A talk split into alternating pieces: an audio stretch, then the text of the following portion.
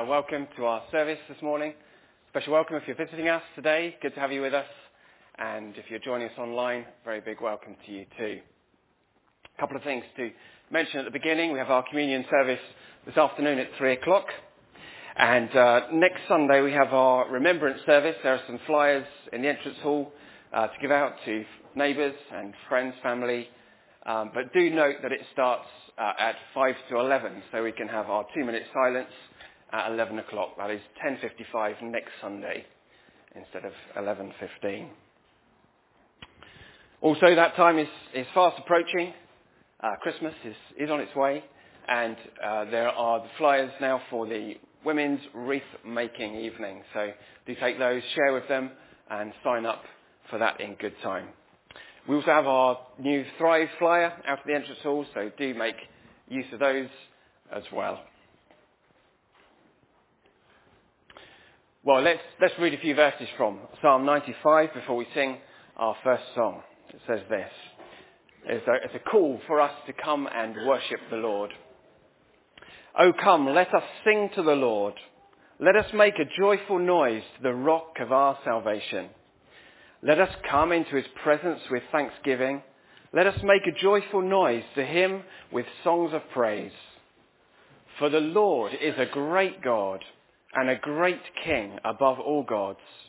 In his hands are the depths of the earth. The heights of the mountains are his also. The sea is his, for he made it, and his hands formed the dry land. We're here to worship the living God. And we're going to stand now to praise as we sing our first song, which talks about the eternity of God and how he is the Ancient of Days. Let's stand and sing.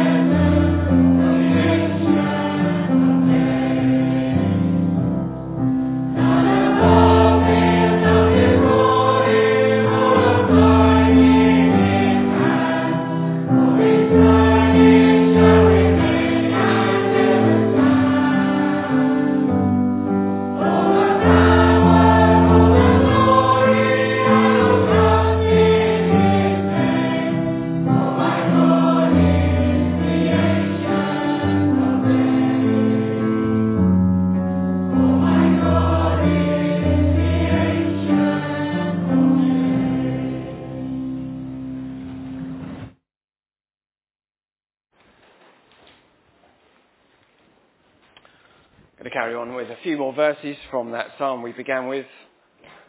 O come, let us worship and bow down. Let us kneel before the Lord our Maker, for he is our God, and we are the people of his pasture, and the sheep of his hand. Today, if you hear his voice, do not harden your hearts. And a bit later on in that psalm, it summarizes what God thought of the Israelites as they've been wandering through the wilderness. And he says, they are a people who go astray in their hearts, and they have not known my ways. So today, let not that be the summary of us. But today, if you hear his voice, do not harden your heart. We can come into a repeated cycle of, as we hear God's word, of being closed, of hardening our heart against it. That's not a good place to be. So the fish in the Nile shall die, and the Nile will stink, and the Egyptians will grow weary of drinking from the Nile. And the Lord said to Moses, say to Aaron, take your staff and stretch out your hand over the waters of Egypt, over their rivers, their canals, and their ponds, and all their pools of water, so that they may become blood. And there shall be blood throughout all the land of Egypt, even in vessels of wood and in vessels of stone. Moses and Aaron did as the Lord commanded. In the sight of Pharaoh and in the sight of his servants, he lifted up the staff and struck the water in the Nile, and all the water in the Nile turned into blood. And the fish in the Nile died, and the Nile stank, so that the Egyptians could not drink from the Nile. There was blood throughout all the land of Egypt. But the magicians of Egypt did the same by their secret arts. So Pharaoh's heart remained hardened, and he would not listen to them, as the Lord had said. Pharaoh turned and went into his house, and he did not take this even to heart. And all the Egyptians dug along the Nile for water to drink, for they could not drink of the water of the Nile. 7 full days passed after the Lord had struck the Nile. And our second reading is in the next chapter, chapter 8, and we're going to read verse 16 to 19. Then the Lord said to Moses, say to Aaron, stretch out your staff and strike the dust of the earth, so that it may become gnats in all the land of Egypt. And they did so. Aaron stretched out his hand with his staff and struck the dust of the earth, and there were gnats on man and beast. All the dust of the earth became gnats in all the land of Egypt. The magicians tried by their secret arts to produce gnats, but they could not. So there were gnats on man and beast. Then the magician said to Pharaoh, this is the finger of God. But Pharaoh's heart was hardened, and he would not listen to them, as the Lord had said. Well, Martin's going to do the children's talk now for the children, so if you're one of those, do come to the front.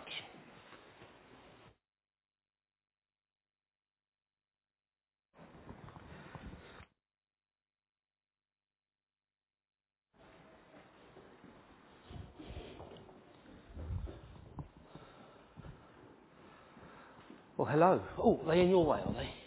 There we are. We might need them in a bit. Welcome. Nice to see you. Nice to see you. There's more here than I thought there was going to be. So we're going to have some fun. Who's in charge? I want to know, who's in charge? Who's in charge at home, Harvey? Mum and Dad. They're in charge at home, aren't they? Yeah. Katie, who's in charge at school? The head teacher's in charge.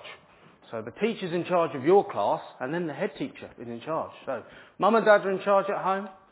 We've got the teachers and the head teacher in charge at school. Okay. What about in the country? Who's in charge in the country? What do you reckon? The king! I'd like to think so, wouldn't he? Yeah, we'll say the king. Anyone know another name for a king? A president. Brilliant, yeah. So we have kings in England. And we have presidents, I think, in the United States. Any other names? A priest. Oh, maybe, I don't know. I don't know any priests. But priests are in charge in the church, aren't they? Well, you'll have to listen when John preaches later, because there's another king-type name that comes up. Okay. So, kings are in charge of the country. Okay. Who would like to be in charge? Would you like to be in charge? Yes, yeah. Well, maybe one day you'll have your own little area that you're in charge of. Okay. Now, I want to try something. It might work, it might not. I want to see if we can find out who is really in charge. Okay. So in here, I've got some water. Who likes playing with water? Yeah? Who likes going to the beach and kind of diverting the channels into a pool to swim in, or rearranging the river? Yeah, I do as well. Now, there's a Bible verse about controlling water, and we're going to have a look at it in a minute, but we're going to try and put it to practice first. Is anyone here willing to get their hands wet? Oh, okay. If you're willing to get your hands wet, come round the bowl. Come in, Harvey. That's it. Come and kneel round the bowl. And in here we have some water, okay? Wait a minute, I'm going to move this out of the way. Excellent, brilliant. I should have had two of these, shouldn't I, really? Now, the thing with water, where does water always go? Where does water always go? Pardon? Down. It always goes down. So it starts in the mountains, runs off the mountains, comes into the streams, rivers, and where does it end up? The sea. The water will always go down. So when you've done your engineering on the beach and you've dug your panel, your pools and your streams, have you ever been able to stop the water getting to the sea? No. You slow it down. Okay. Now, with this, there's a Bible verse, and I'm going to demonstrate it with your hand. And if you're at home, you can do this when you wash your hands, okay? There's a Bible verse that demonstrates it, that we can pour water onto our hand. Move your hands out of the way a minute, I'll do it in a minute. You can pour water onto your hand, and then you can direct it. You can turn it that way, or you can turn it that way. So you're choosing which way it goes, but actually, you haven't stopped it going down. Now, who wants their hands to go up first? Oh, so you've got to direct the water which way you want it to go. You're going that way, change your mind, come the other way. Ah, that's it, now go forward. That's it, you've had to go. That's it. Which way are you going to go? That way? Now the other way? Now forward? If you see Jane in a minute, she'll dry your hands off. That's it, so you're changing the way the water goes. The water's going down, but you're controlling which way the water goes. You're thinking, is there really a Bible verse that talks about this? Do you think there is? Well, you're not sure, are you? Eh? So, That's it. You're moving the water the way that you want it to go. You want to do it again? Well, perhaps when you get home, you can run your hands under the tap, run your water hands under the tap, and then... Would you like to have a go? No? Okay. Well, if you see Jane, she'll dry it. Do you want to have a go? No. Fine. Don't see Jane, she'll dry your hands. And let's see if we can find a Bible verse, okay, that actually talks about this. Thank you. And sit back down when you've dried your hands. And we're thinking about who's in control. And you were in control of the water, weren't you? You were directing it, either left or right. And if you changed your mind which way you wanted the water to go, when you moved your hand, you changed it, didn't you? Yeah? Well, there is a Bible verse. And Tim's going to put it up on the wall. Does anyone want to read this Bible verse out? I think... Do you want to do it nice and loudly? Go for it.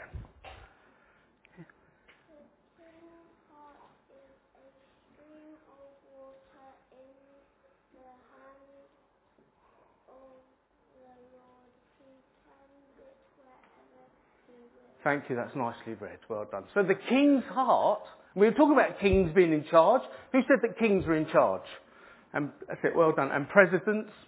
The king's heart is a stream of water in the hand of the Lord. So just as you got the water and you moved it, you told the water which way it was going to go. So the king's heart is like that. Now what does that mean, the king's heart? So the king's very powerful, isn't he? He could do lots of nasty things if he wanted to. He could do lots of good things as well. But actually, we're being told in this verse that it's God that's moving his heart. Now his heart, what does that mean? It means the heart in the Bible is the centre of emotions. You know, when you put your heart into it, you really want to do it. If you can't be bothered, they say, your heart's not really in it. Yeah? You might have older brothers or sisters that have got boyfriends or girlfriends. Okay? And they're moved by their boyfriend or their girlfriend. Yeah? Because they love them. So when you love something or someone, you put your energy, all your energy goes into doing it. So the king might come up with an idea. The king might be going to war with someone. And we have wars on in this world, don't we? And there's one person that's not very nice. He's a president, I think, Vladimir Putin. He's not very nice, and he does some very horrible things. But he might be going, I'm going to get my biggest bomb and use that. And God might go, no, actually, I don't want you to use your biggest bomb. You're doing some very nasty things, but I'm not going to let you do that. And he stops him by getting him to think that he's making the decision. But behind all these decisions, we have God moving the heart, just as you moved the water with your hand and directed it. So, if we go back to school, the teacher's in charge. Are there some people in your class that are naughty? Yeah, put your hand down, nobody knows. There's always one naughty person in the class, okay? And sometimes these persons are scary, okay? But you have your teachers to help you. But behind it all, God is there. So you can talk to God because he's in charge of the king's heart. So that means he's in charge of all of our hearts here too. And if there's anyone who's you are concerned about at school, you can pray to God for him because you know that he's in charge of them, of their heart, and ask him to make them not so unpleasant or nasty or unnice to you. Yeah? Good. Well done for listening so well. You go back to your seats.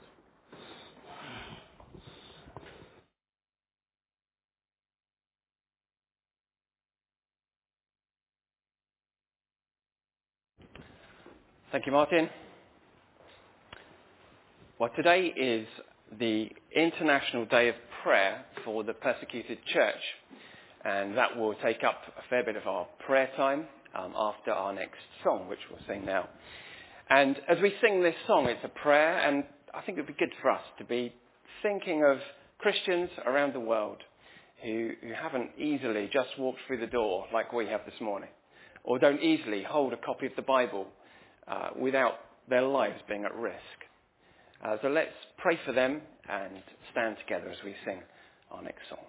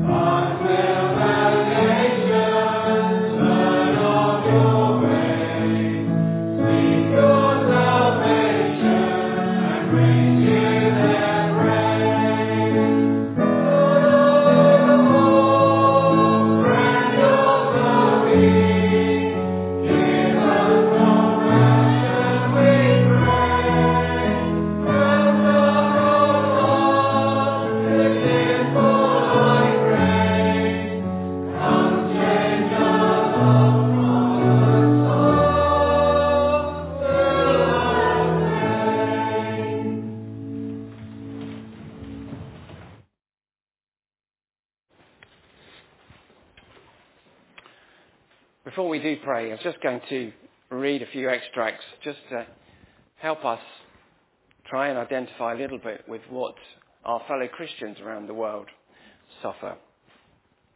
I think it will be helpful for us. Talking of the Christian genocide across Africa, not in the past, but today. Countless Christian villages have been attacked, often at night. The buildings and crops burned, the people kidnapped, injured and killed unless they managed to flee. Many pastors and worship services at church buildings are also targeted. The Nigerian security forces seem unable to protect vulnerable Christian citizens in these areas of the country, and the violence shows no sign of abating. Fresh attacks are occurring almost every week, and of the Christians themselves, they say, our African brothers and sisters show great resilience, courage and faith in the face of unrelenting onslaught. And in Pakistan, a Sunday school teacher says this: I've never been exposed to such an extreme fear and mass life-threatening situation. She was describing the terrifying events of August 16th this year, when a mob of extremist Muslims rampaged through the Christian area of Jaranwala in a city of Punjab, burning and looting. By the time the violence subsided, the extremists had ransacked 27 churches, as well as pastors' houses, burned to ashes, hundreds of Bibles, set fire to church furniture, and carried away anything of value. The home of more than 100 Christian families were attacked. Around half of these were burned to the ground, while others were looted and vandalized, with household items smashed to pieces. We had nowhere to run. We had to run away to the fields to save our lives. Nobody was willing to provide shelter. The rioting broke out after torn pages of the Quran were found in the street and Muslim leaders blamed local Christians. It appeared as if we'd all be killed like animals, said Martha, a Christian whose home was plundered and burned. But thanks to our God who protected us, we felt hopeless, she added, as she reflected on the damage inflicted on churches and the Christian community. So we have it so easy. It's a world away from us, isn't it? Of our experience of being here this morning and living our Christian lives. So let's pray, and especially remember those around the world who live their Christian lives in this way.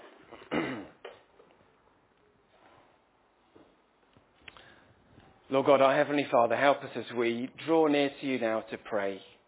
You are the living God, and your ear is open to our prayers and to the prayers of our brothers and sisters, Christians around the world, wherever they find themselves at this time of day. We think of different countries where it is the hardest to be a Christian, the most dangerous and life-threatening places to live out the Christian faith. In North Korea, in Somalia, in Yemen, in Eritrea, in Libya, Nigeria, Pakistan, Iran, Afghanistan and Sudan, and another 40 countries which are also dangerous places to live as one of your children. Lord, we've had it so easy turning up here this morning, and we don't want to take those things for granted, yet we often do. The ability to worship in freedom and meet together. And while some of us here have been tragically bereaved or face sadness or suffering in our lives, very few of us suffer because we've been personally targeted by others who hate us. And so, Lord, we have very little understanding of that kind of suffering. But, Lord, in this time of prayer, give us a heart of compassion and prayer for those who live their Christian lives very differently. We pray today for those who have been put behind bars for their Christian faith without trial. Lord, we ask that you will be with them, whether it is their first week since their arrest, whether they've been in prison for a decade or for 2 or 3 decades. Lord, we ask that you will greatly strengthen them in their place of solitude, a place of torment and torture, a place of desperation and desolation. Lord, we ask that you will be with them and that their faith will be strong in the Lord. May they know that you have not forgotten them, but you are there with them. And that to have given up all to follow Christ after this short life will have been well worth it. Lord, help them to know your comfort. We pray for the freedom of those who are in such places. We thank you that the word of God is not bound by prison bars. And so we pray you'll give them courage and boldness to share the gospel where they can with others who are lost with them. Lord, we pray for those who have lost their homes. We pray for those who have lost their businesses, their income, their supply of food, those who are discriminated against, those who are seen as the lowest in their society and given their most menial tasks, those who miss out on opportunities. Lord, we pray for those who live in constant fear of their lives, the lives of not just themselves, but their wives, their family, their children. Lord, we pray for them this morning. We pray for those who are meeting in secret, in forests, in caves, underground, hidden away, whispering their prayers, whispering their hymns, whispering the reading of your word. We pray for those who haven't got your word, but just a few torn out pages to try and grasp hold of something which is banned. Something which could cost them their lives if they are found with your word. And Lord, in our own homes we have many Bibles and many of them perhaps gathering dust. Lord, how different. We pray that you'd bless your people. We pray that you will give them the courage of Daniel to be bold, to stand up for what is right. Reassure them that those who honour you, you will honour. Comfort people with the words of King David. We pray that the Psalms and the expression of David's heart will be a great comfort to your people in these parts of the world. Lord, we pray that in the darkest places on earth that your light will brightly shine. And we've seen that so often through persecution. You are purifying your church, weeding out those who are fake and strengthening those who are true to your word and have real faith in their hearts. Lord, encourage your people through this. Lord, bless them, we pray. We pray that you will relieve their suffering, that you'll bring peace in troubled places.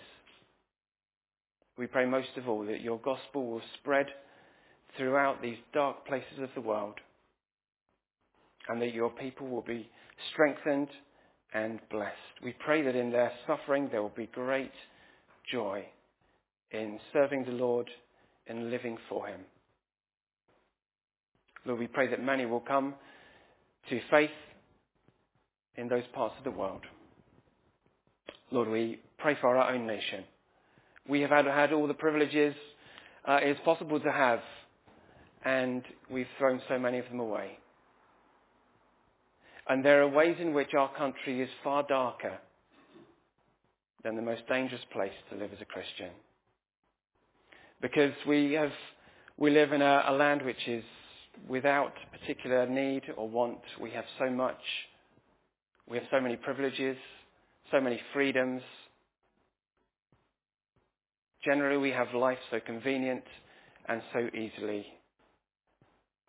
We can become self-sufficient and think that we don't need the Lord, that the day of his coming is way off in the distance, and we hear peace and safety when there is no peace and safety, as we all face the brink of eternity in a heartbeat, and the deceitfulness of riches and pleasure of this world have blinded our eyes. We've hardened our hearts to your word. We have declared you to be outdated and irrelevant.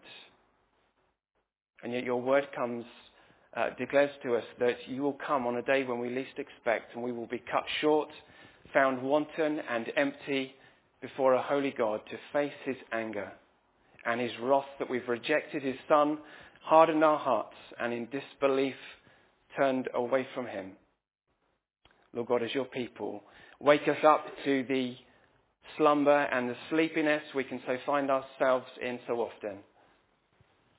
Lord, I pray that you'll do your purifying work in our own hearts, so that we will be genuine, that we will be trusting you, that we will be the real deal.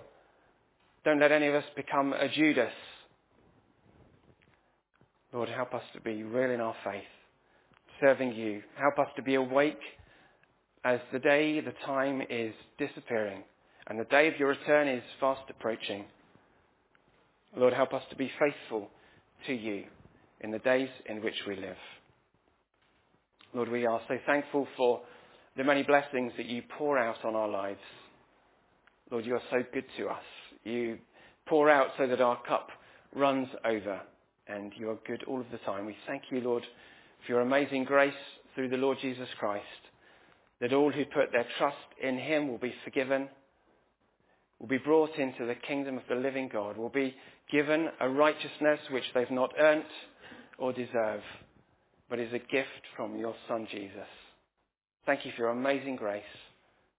And Lord, I pray that today, if any our hearts are hard, that you will soften them, that you will speak to them today, and that even today will be the greatest day of their lives, when they have been transferred from the kingdom of darkness into the kingdom of your dear Son.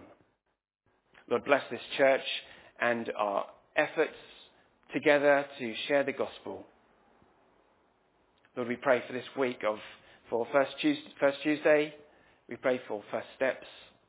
We pray for our firework night, for the men's curry evening. Lord, we want to integrate more with those who don't know you and share the good news that we have. Help those who work hard each week.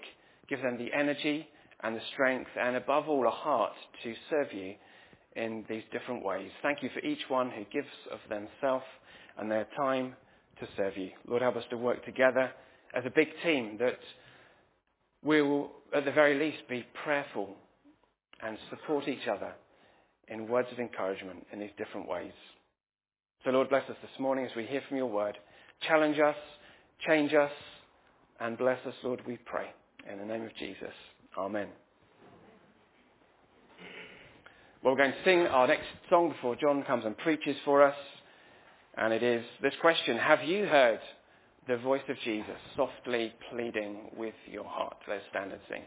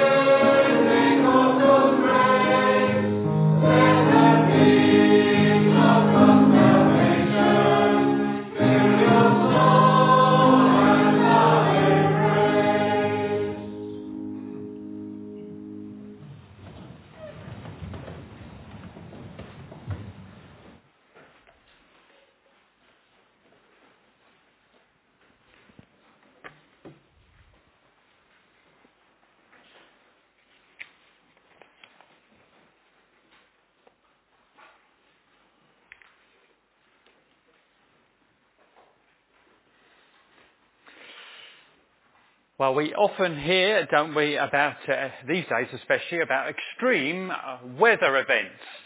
Extreme weather events is a phrase that's picked up quite a lot in the news over recent years and months. Storms and floods and heat waves and fires. Things often connected with climate change, according to those that are commentating and analysing the situation. Extreme weather events.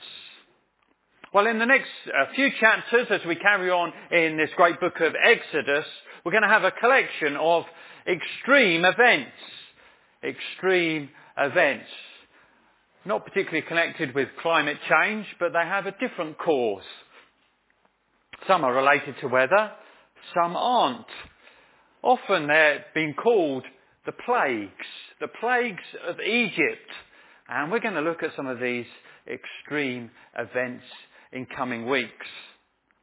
And in some ways it's a little bit like a contest. Pharaoh is resisting God. Pharaoh is the king of Egypt, children. That was the word I think Martin wondered if might come out. Pharaoh is the king of Egypt. And he defies God, and it escalates. God, creator, God of this world, says through Moses and his older brother Aaron, "Let my people go so that they might serve me." That keeps coming up. Let my people go. And Pharaoh, a human superpower of the day, says in response to what God says, no. So you have go and no occurring through these events. And often you get the phrase, Pharaoh will not listen, will not obey. He refuses to hear what God says. And it stems from his inadequate view of God. We saw that a couple of chapters ago, chapter 5. Who is the Lord that I should obey his voice and let Israel go? So we're going to find lessons in these chapters about ignoring God and the situation and scene for us if we are ignoring God. We can look at it a slightly different way. A few years ago it used to be said, or I heard it said quite a lot of times, something like when somebody was looking a bit disheveled or got some bruises because something happened or something, that you look as though you've gone 10 rounds with Mike Tyson. You look as though you've gone 10 rounds with Mike Tyson. So 20 years ago or so, Mike Tyson was the great heavyweight boxer of the day, so you can replace it with somebody else today. And he was a tough fighter, and it looks as though somebody had been 10 rounds with him. Well, here Pharaoh is picking a fight with God. He's taking on God. He's resisting God. And there are 10 rounds of it in these chapters in Exodus.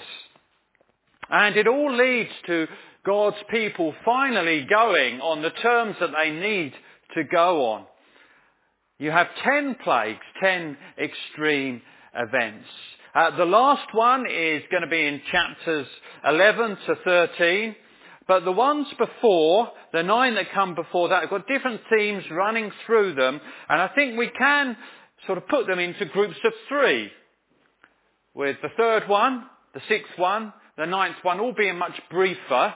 And we don't get the announcement in what's written. So as if they're grouped into 3. That's the way we're going to take it as we go through. We're going to have 3 sets of messages on 3 different plagues, extreme events. So this morning we're going to look at the first 3. And then we're going to look at some things to notice, some sort of standout things in what's happening. Lessons for us to take away from looking at God's Word this morning.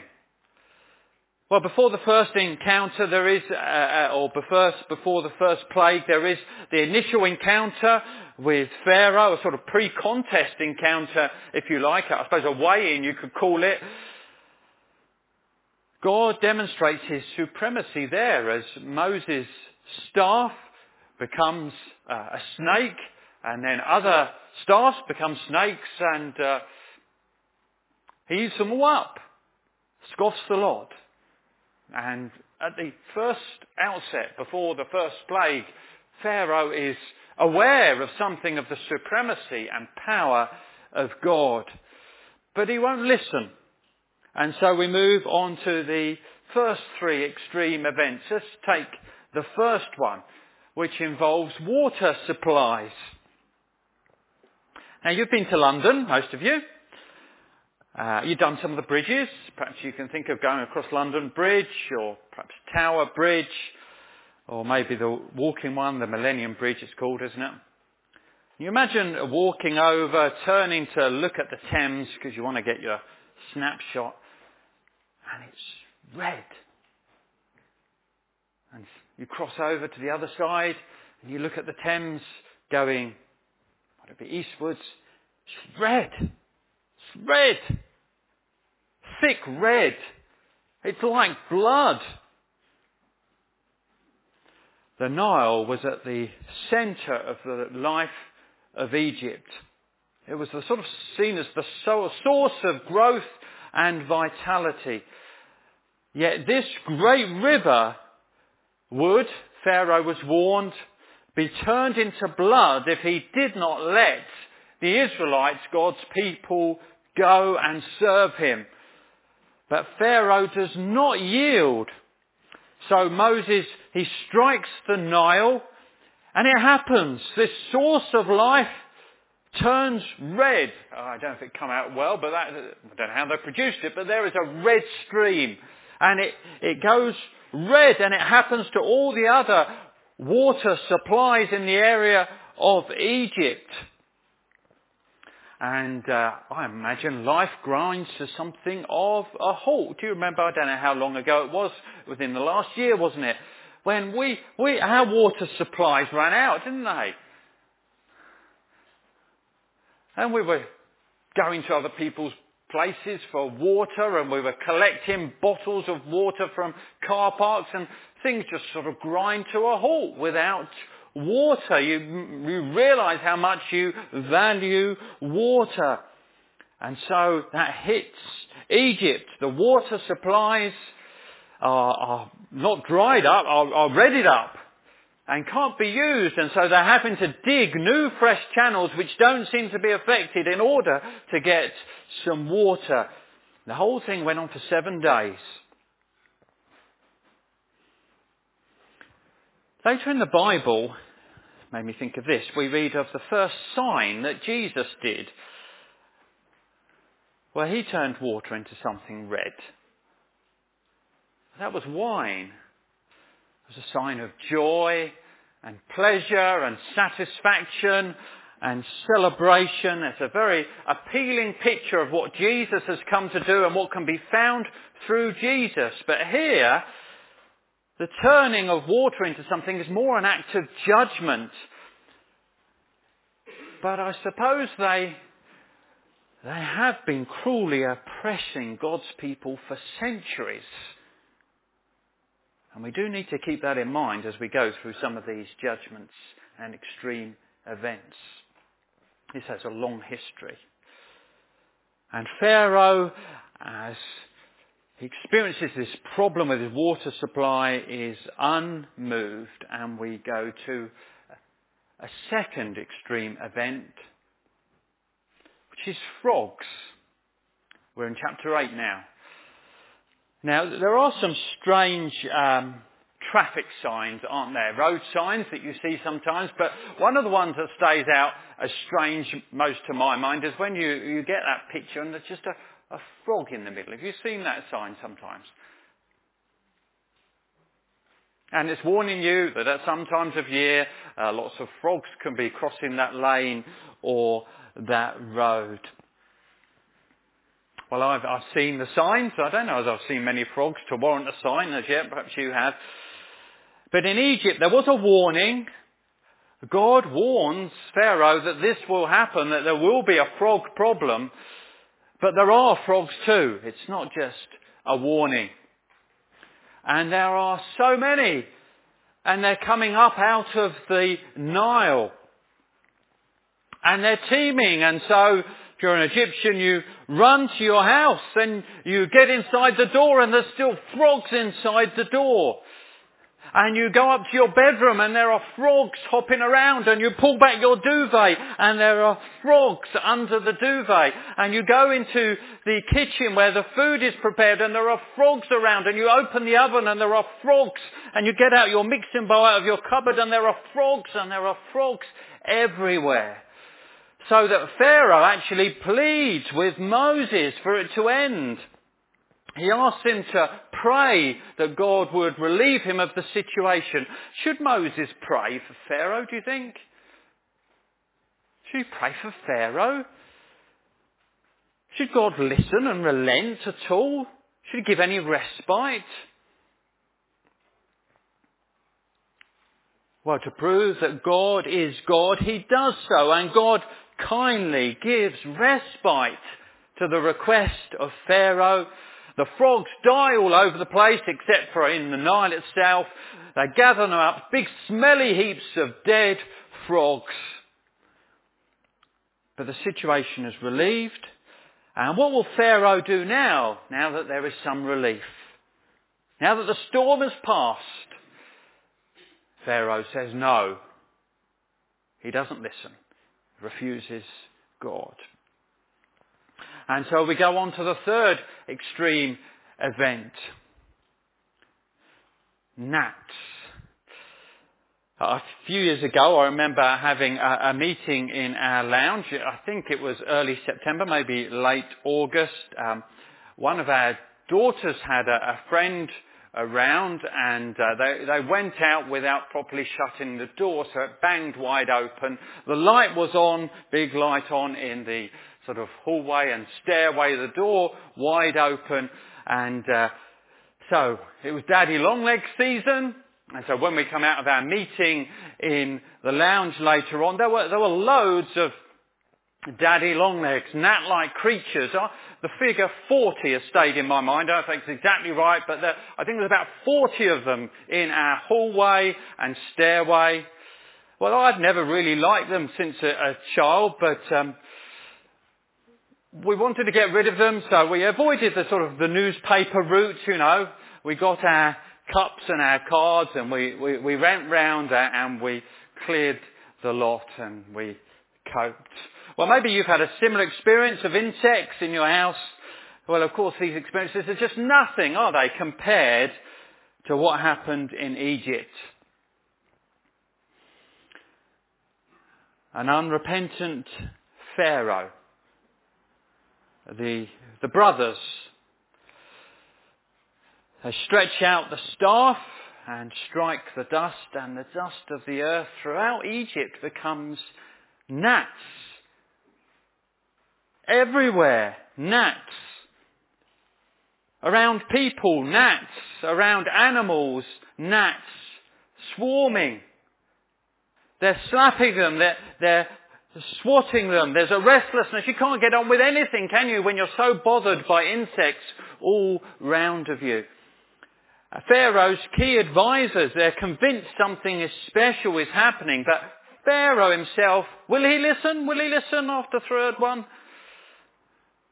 No, he will not. So we pause after, if you like, round three of this contest. But as well as being sort of fascinated by the events, we want to notice some things. We want to see what's standing out. What's the take-home for us? Why is it written in God's Word? Why are these historic events recorded? We'll find different things as we go through the 9 or 10 events as we go on. But just for this time, for this morning, particularly three things that stand out. Three standouts from this morning's passages. And one is God's authority. These are a demonstration to Pharaoh, to the Egyptians, to us, of God's power and authority. The Lord says, even before round one, if you like, in verse 5, the Egyptians shall know that I am the Lord when I stretch out my hand against Egypt. Pharaoh was warned as part of round one, verse 17 of chapter 7. Thus says the Lord, by this you shall know that I am the Lord. Behold, with the staff that is in my hand, I will strike the water that is in the Nile. The three events, I don't think we need to try and work out how it could happen. There's some natural explanation of, how things work. They're clearly acts of supernatural power. Rivers turning to blood. It's hard to explain anything other than a supernatural intervention from God. Frogs to that scale. Dust becoming insects. A God who is authoritative, of course, over his own creation because he made it, is demonstrating his authority and his power. He's demonstrating his authority and his power over their own gods. There was an Egyptian god of the Nile, supposed god, called Happy. Not quite written the way we say Happy, but that seems to be the spelling. There was an Egyptian god called Heket, goddess of fertility, who was depicted by a frog's head. And God is demonstrating through these events that he is the true God. He is supremely in control. He is in ultimate authority. God is supreme. God is the Lord. God is God. Do we recognise God's authority and power? It's a good question for us this morning. Or are we like Pharaoh saying, who is the Lord? What's he got to do with my life? He doesn't have any bearing on me. Do we feel any need to listen to God? Do we recognise God's authority?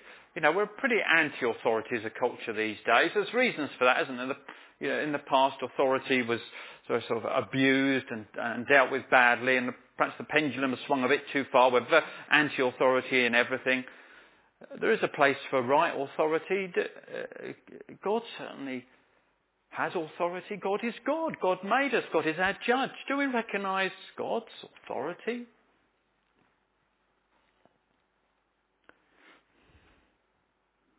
Do you ever think of his creative power? Do you feel that you should pay attention to what he says? Do you ever feel your smallness compared to God? You feel a sense of, if God is God, then I should listen. These are the things that are clearly coming out, aren't they, through what we're looking at. So we have God's authority. The second thing which stands out here, in all of them actually, but we'll start to go on to it here, is Pharaoh's heart. We're told a lot about Pharaoh's heart, his inner attitude, what's going on inside. In fact every time, every plague, every extreme event refers to his heart. And it especially refers to the hardness of his heart. That is, his heart was unresponsive and unyielding. I've done a children's talk in the past where I've had a hard heart and a soft heart. So maybe some people remember it when I've shown it, perhaps the younger ones haven't. But here we've got two sort of heart-shaped things. We've got a soft heart with some give in it. So it responds to what's happening and what it's been told. There's a tenderness. And this one is just, it's hard. There's no give. Words that are said, things that happen, things that should demand a response. It's just nothing. And Pharaoh's heart, we're told, is hard. And it's put in different ways. Just want to track this. Sometimes it's just stated, really, as a fact. It's telling us, describing. So in chapter 7 and verse 13, and the next verse, we have that, where it says, "Still Pharaoh's heart was hardened." And in the next verse, verse 14, "Pharaoh's heart is hardened." And it carried on being like that. It remained like that. Verse 22 of chapter 7, Pharaoh's heart remained hardened, and he would not listen to them. You see, it's just not giving in to the words. It's not soft and responsive.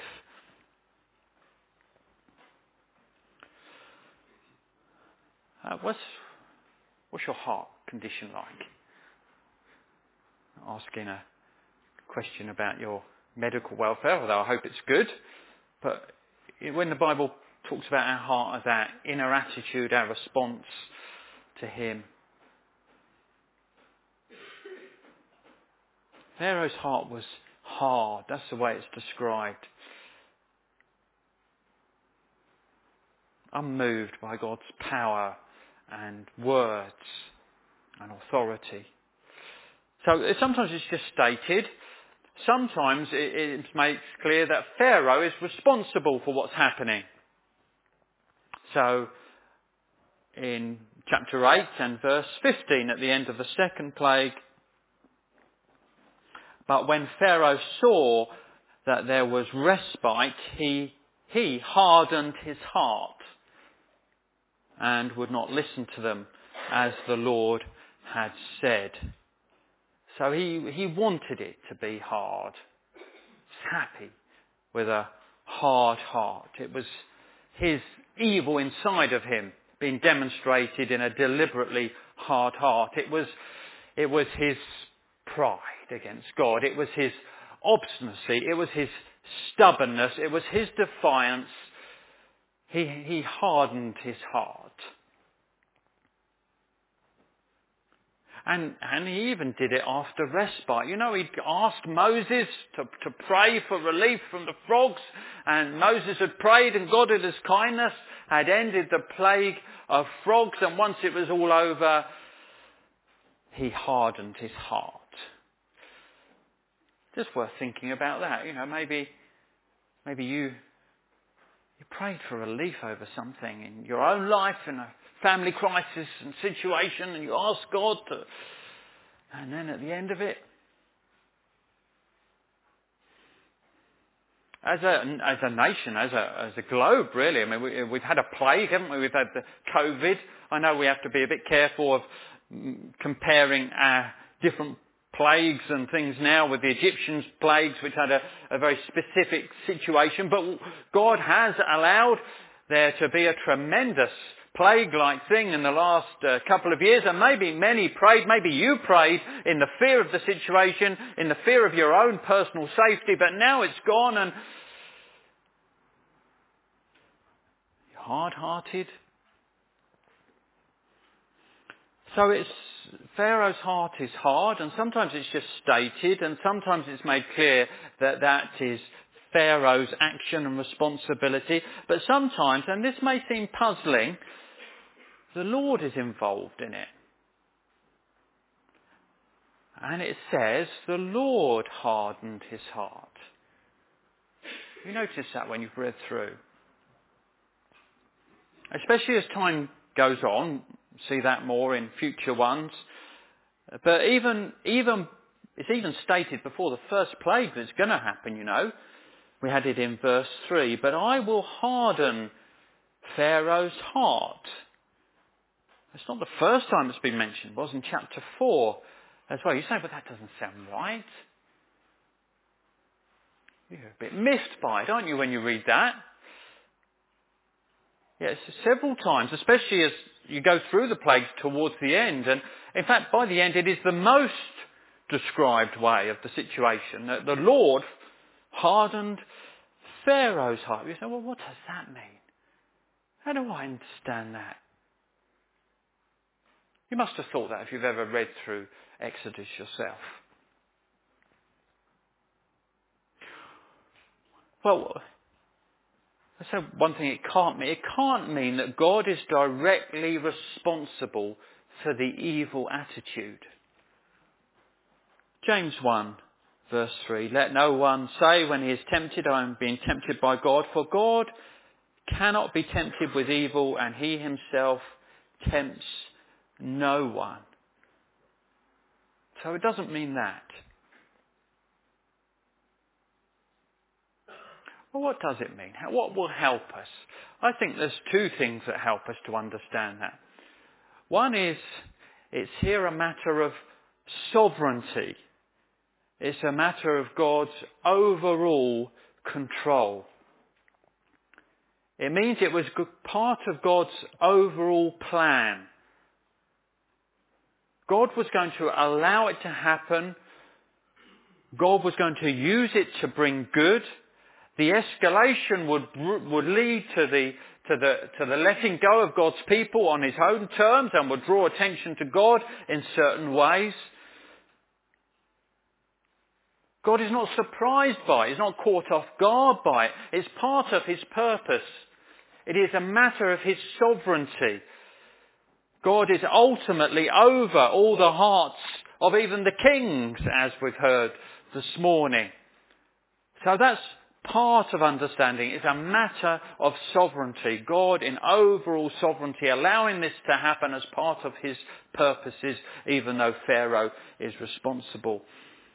A second way that I think can be helpful to understand it is a matter of judgment. A matter of judgment. God sometimes leaves people to their own sinful actions and attitudes. He takes away his sort of restraining influence and he just lets them go their own way as an act of judgment. If you know other parts of the Bible, you'd have come across this elsewhere. One example is in Romans 1, where it talks about, therefore God gave them up to.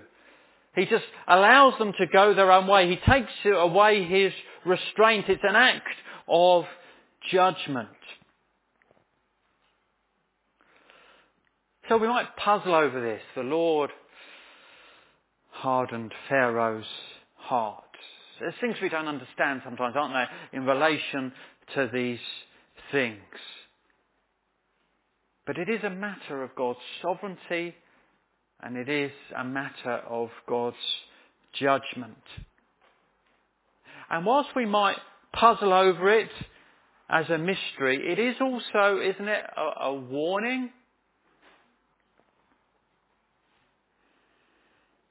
Might I be so defiant that God gives me over to my bad attitude? That he takes away his restraint and patient blessing? Lord, keep me from that. Help me. Soften me. Make me repent. Don't leave me to my own heart's condition. The Bible makes clear that you are responsible for your own heart. And the Bible says, today if you will hear his voice, do not harden your heart. We had it earlier on. So you have a warning on Fireworks Night 2023, today the 5th of November. And the warning in God's Word, which we're reminded of by this episode, is today, if you will hear his voice, do not harden your heart like Pharaoh. The third standout is the magician's conclusion. There's another odd thing, isn't there, in these accounts, which is the magicians. And you notice it before round one, when you have the staff becoming a snake. You think, okay, you know, God has made Moses' staff become a snake. Yeah, I can understand that, God's powerful. But then you find out these magicians, their staffs become snakes as well before they're eaten up by Moses. And you think, well, what's going on here? And in the first two events, the magicians somehow replicate it. The turning of water to blood is replicated by the magicians, we're told. And the production of frogs is somehow replicated by the magicians. And you find, well, this is puzzling as well, isn't it? What's going on here? Is this clever illusions? I expect perhaps you've been quite amazed by seeing the acts of some magicians. Well, I don't think that these are sort of party entertainers doing some clever tricks. I think it's more likely that they somehow, in the sorcery of Egypt and the occult activity of Egypt, have access to some supernatural powers, and they're able to do some limited things we don't fully understand. But that happens in the first one, in the sort of pre-bout, if you like. It happens in the first round, happens in the second round. But then we come to the third round, when we come to the gnats plague. We find this in verse 18 of chapter 8. The magicians tried by their secret arts to produce gnats, but they could not. So there were gnats on man and beast. And the magician said to Pharaoh, "This is the finger of God." But Pharaoh's heart was hardened, and he would not listen to them, as the Lord had said. So the gnats thing was beyond them. They were sort of powerless. They couldn't copy. They couldn't do it. They realised it was something above and beyond them. And you never hear of them replicating any of the others as we go on through the rest of these extreme events. And they realise it's God's handiwork. This is the finger of God. As you recognise, if you're into art, you recognise a painting, or you know who it is. You see a graffiti and you think, that's a Banksy. Or you see a painting and you say, a matchstick man, that's a Lowry. Okay, you recognise whose hand has been at work. And they recognise that the hand of God was at work in these events. Have you ever got to a point like that, like these magicians? Realise there's something beyond you, beyond your power. You look at creation. You realise it's beyond you. One of our daughters, Hannah's, just gone to Norway, northern Norway, and the aim is to see the northern lights.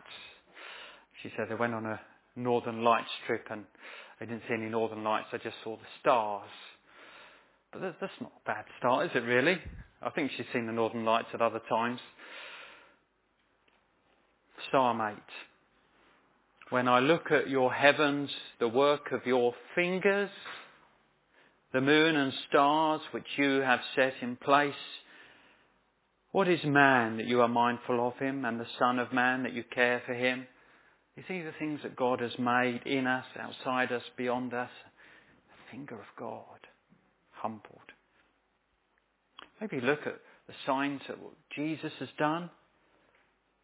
You think, well, they did, didn't they? When the waves stopped and the wind stopped, they say, who is this? The finger of God, the divine influence, God's power. Maybe you've seen it in the lives of others. Lives change, prayers answered, and you say, God is at work.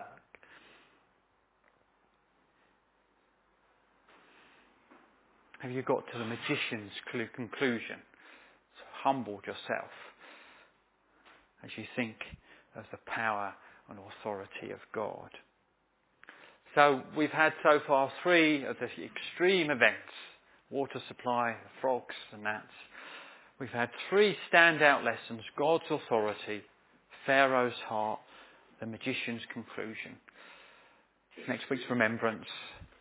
The week after that, God willing, we'll look at the next three rounds.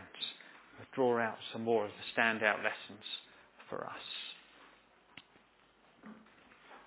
Well, one of the things we've been thinking about a lot in this is God's sovereignty.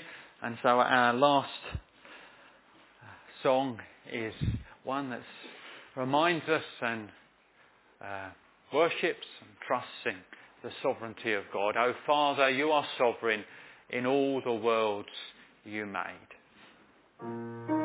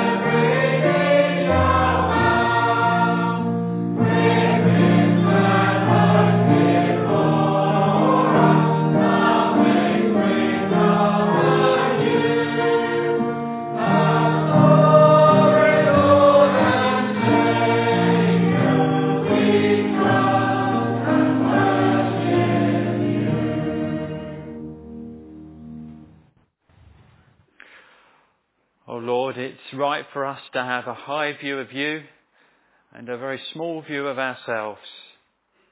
We're not naturally like that.